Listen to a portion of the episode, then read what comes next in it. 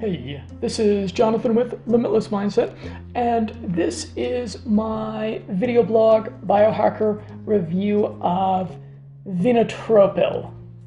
Vinotrop, Vinpotropil. It's a, it's a Russian branded stack, uh, nootropic stack. I think I'm gonna go with Vinotropil. So this is a nootropic that I've been taking for about a month now. And you can see from the packaging here, uh, this is a package of just 60 capsules of this stuff. And the conclusion I've reached from this is that it's a nootropic that's not really for biohackers. I'll explain what I mean.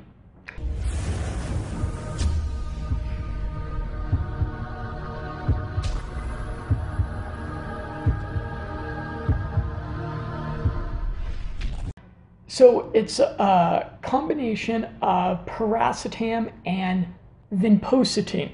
And vinpocetine is that nootropic that comes from the, well, it's extracted from a constituent part of the periwinkle plant, which is that beautiful flower. And those of you guys that follow me know that I'm really not a fan of vinpocetine it's it's a pretty lackluster nootropic. I think that it's mostly popular because because that the periwinkle plant is just so attractive, and because it is because uh, it's relatively cheap. But as a standalone nootropic, it's uh, it's not that great. It's not really well proven compared with piracetam, which is one of my all-time favorite nootropics. It really is like the the workhorse of this, you know, wide and ever growing family of nootropics. Piracetam has worked really well for me for several years. So when I was perusing rupharma.com and I saw that Vinotropil combined the two, I was like, hey, I'd like to give that a try. However, I selected this nootropic because it consists of 400 milligrams of piracetam for each one of those capsules and just 5 milligrams of vinpocetine. And vinpocetine is, it's one of these things that I, I would say when I did my research on it, it was about 50 50 for biohackers. About 50% of the biohackers really didn't experience uh, a nootropic performance enhancing, cognitive enhancing effect from it. And based upon my own self experimentation, I found that if I took my vinpocetine dosage up into like the 30, 35, 40 milligrams daily range, that it had kind of a, a foggy effect. It had kind of a, uh, a, a anti-stimulating effect, which is that's not what I want from my nootropics. Uh, so I figured, hey, you know, five milligrams, five milligrams in combination with piracetam, that's quite the disproportionality, isn't it? It might be, it might be quite good. And these are both vasodilators. For those of you who aren't familiar, that's the, the mechanism where it opens up the blood vessels so that more blood can flow uh, to the brain. So when you are consuming a vasodilating drug, then what it does is it delivers more to your brain than whatever you've been consuming. So if you've been drinking alcohol, then you'll get more drunk. If you've been smoking weed, then you'll get more high. If you've been taking cocaine, then you know maybe you'll get in a uh, epic breakdancing battle with a guy wearing yoga pants and no shirt at an underground rave. What it does is it just potentiates whatever else you're taking. And so I figured that, you know, doing vinpocetine in combination with piracetam, they've both got that mechanism in common, that it might be kind of like a cool synergistic effect. And it really was not anything that special to write home about. One of the benefits of piracetam is that it uh, usually it works it starts to work pretty consistently. There's some of these like adaptogens that I've been talking about, or some of these more uh, some of these smart drugs that have more exotic mechanisms of action where you really need to have them in your system for like weeks or sometimes even months on end before the effects really show up in a predictable way. And piracetam is kind of nice because you can expect it to have a nearly instantaneous effect where like 30 to 40 to 60 minutes after you take it you're going to start feeling like a bit more energetic you're going to be a bit more focused you're going to have sometimes uh, in some cases like an antidepressant effect.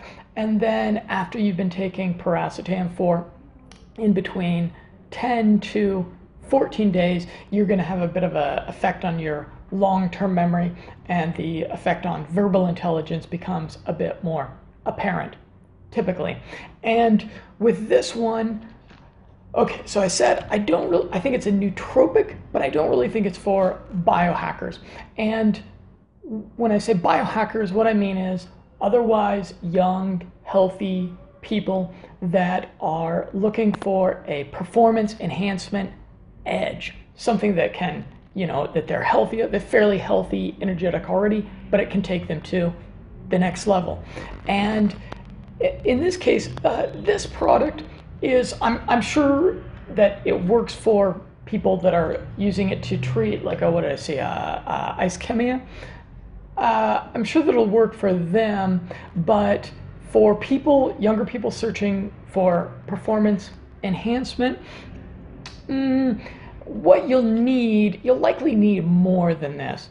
So this 60 capsules here, if I was really if I was really using racetams right now as my primary performance enhancement supplementation avenue, I would probably need like three or four of these packages because piracetam in particular, you can take quite a bit of it.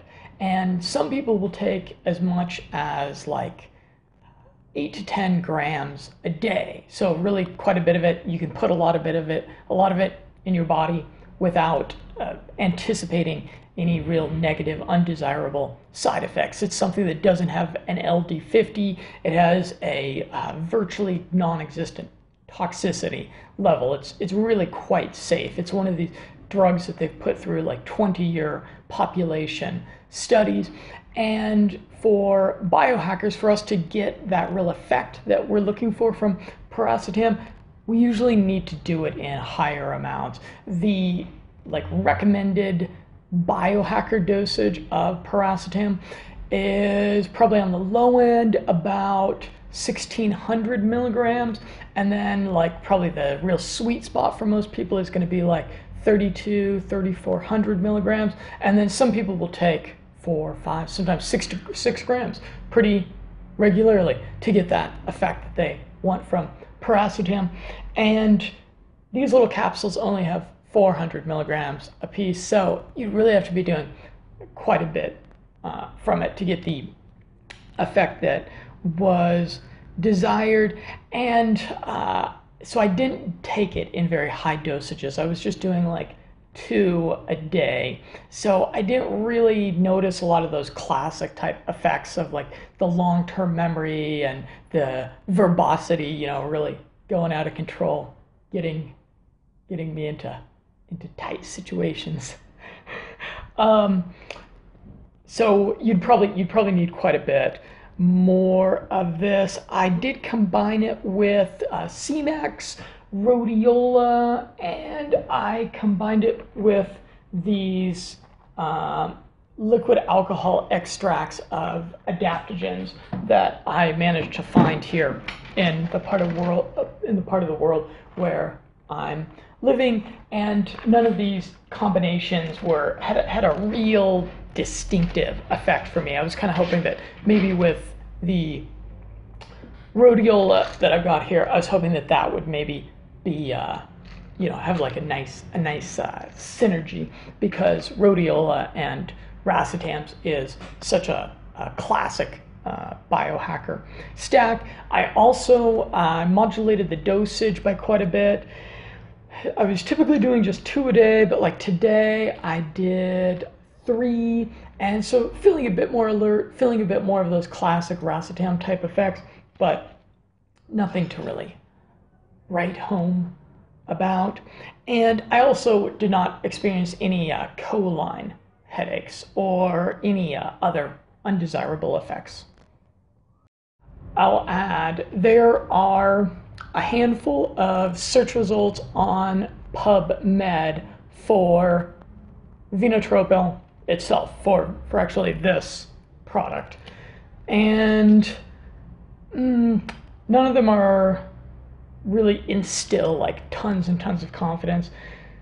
They're talking mostly about uh, that it was helpful for people dealing with brain ischemia, uh, patients uh, that are dealing with cerebrovascular pathology, chronic brain ischemia, and cerebral stroke. So again, like I said, uh, nothing that would really uh, indicate that it's uh, terribly helpful for young, otherwise healthy people. In fact, I would have probably just ignored this nootropic if it wasn't almost, uh, you know, like 95% piracetam. And I, I really like piracetam. Piracetam is, uh, in my mind, such a proven smart drug that I wanted to get my hands on it. There was a clinical trial of this that I will uh, discuss just for example's sake. It was a clinical trial of 20 patients done in 2010. Quote from the abstract The higher performance on the task and less errors were seen in the proof test that reflected the increase attention slash concentration. Patients showed the significant improvement on a scale that assessed self-rated health, activity, and mood. The emotional state was normalized in 50% of patients during treatment, and no adverse effects were observed. Uh, but just for comparison's sake, this is really not a very significant study because it was only done on a group of uh, 20 patients. That's a statistically rather insignificant group. You you uh, want to get into like like 50 people. Like 50 people is kind of what's regarded as like statistically significant quantity of data points, and it also doesn't mention if it was uh, placebo controlled. So if if they're just giving people you know, a supplement without a placebo control, then you're going to get the placebo effect because, as we already know, you are the placebo, aren't you? And then, uh, okay, so maybe I can give you a real quick lesson here on what it means if there's uh, studies done on something. So there's been studies done on, wow, almost almost every performance enhancing uh, nutraceutical or synthetic molecule that's out there. Or you will at least, you, what you'll at least find is you'll find results on PubMed for them. But there's actually kind of like, um, oh, it's perhaps it can be a bit misleading because sometimes you'll look something up and you'll see that there's a bunch of results on PubMed, or maybe you're using Google Google Scholar, and you'll see that there's been a number of like results for it, but a lot of a lot of those results are just publications, and there's quite a difference between a trial, a clinical trial that's been ran, and just a publication. A, a publication is is just that. It's just a paper that someone put out there. It's it's uh, it's it's like a little bit better than a blog. in some cases, I mean, some of the articles, some of the publications that people have put out there are like really great. They're like, you know, really richly researched, like they are, you know, reflective of a tremendous amount of like scholarship and research and meta-analysis analyzing that somebody did, but some of them are they're just like a blog. And what you'll also find is a lot of times on PubMed, the entire study text is not available. It's behind a paywall or it's just like totally inaccessible because sometimes these uh, items on PubMed are papers that were published in a journal like decades ago and perhaps they haven't been digitized or they're published in kind of like one of these these dinosaur you hear about people talk about like the mainstream media as being like the dinosaur media and some publication uh, some publications are uh, similarly Jurassic in that they're they're they're not like published and syndicated digitally as well, so there won't there won't be a text available. And then in the case of this guy, all of the studies were done in Russian, and so that kind of introduces another degree of like a little red flag that should pop up where you're like, well, were these really translated properly? And you'll read the abstracts, and the abstracts won't have like a lot of they'll have like some grammar errors in them. You'll see on PubMed when the titles are kind of in these brackets, and that means that they didn't have like a real professional translation done on them. What I think that means is that a uh, some type of translation engine that PubMed has just ran that. It wasn't like there was a, you know a person that you know really cared about disseminating this information and doing it accurately that translated it. So a uh, bit of a sign of uh, skepticism. And and then again, you know, it was, it was a smaller it was a smaller control group, and there's no mention of the methodology. The the better studies that you'll see in the abstract, what they have is they have like their hypothesis, their methodology, and then the conclusion that they reached. And uh, in this situation, it was no, it was none of that. It was just a couple of sentences. So I'm not uh, I'm not leveling this criticism. You know, I'm not trying to you know beat up on beat up on this little guy. Uh, I think I think I'm fairly confident that Ventropo will work as advertised for the people that are uh, dealing with the conditions that are mentioned, which again is like brain ischemia, cerebrovascular issues, and with uh, stroke. I, I, think it'll probably be helpful for those people, but for otherwise healthy biohackers seeking a uh, performance enhancement, in the majority of the situations, probably not going to be what I'd recommend. However, there's a couple of things to think about. RU Pharma, they are based in Moscow. So if you're a biohacker that's kind of in that neighborhood of the world, a lot of times it can be difficult to get like high quality nootropic products shipped to you. You know, there's uh, all sorts of layers of bureaucracy and rules and uh, VAT taxes and things like that. And RU Pharma has some expertise in navigating these uh, these rocky waters here in this part of the world. They were able to ship to me in Bulgaria, which I was quite happy about. Bulgaria is one of these countries that's like pretty tricky to get things in, and uh, so if you're in this part of the world and you're looking for someone that you can reliably uh, that, that you can reliably receive nootropics from and that you're not going to have to deal with a whole lot of hassle with the uh, imports office, I would recommend them to you.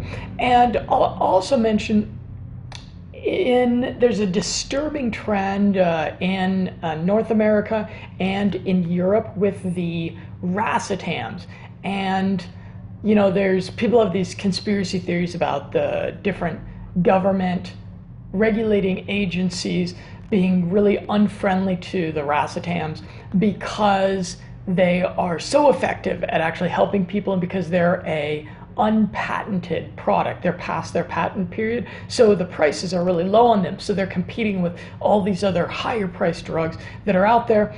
And I can't I will neither confirm nor deny those that said conspiracy exists, but the racetams do work really well for both treating a number of diseases and just for general performance enhancement.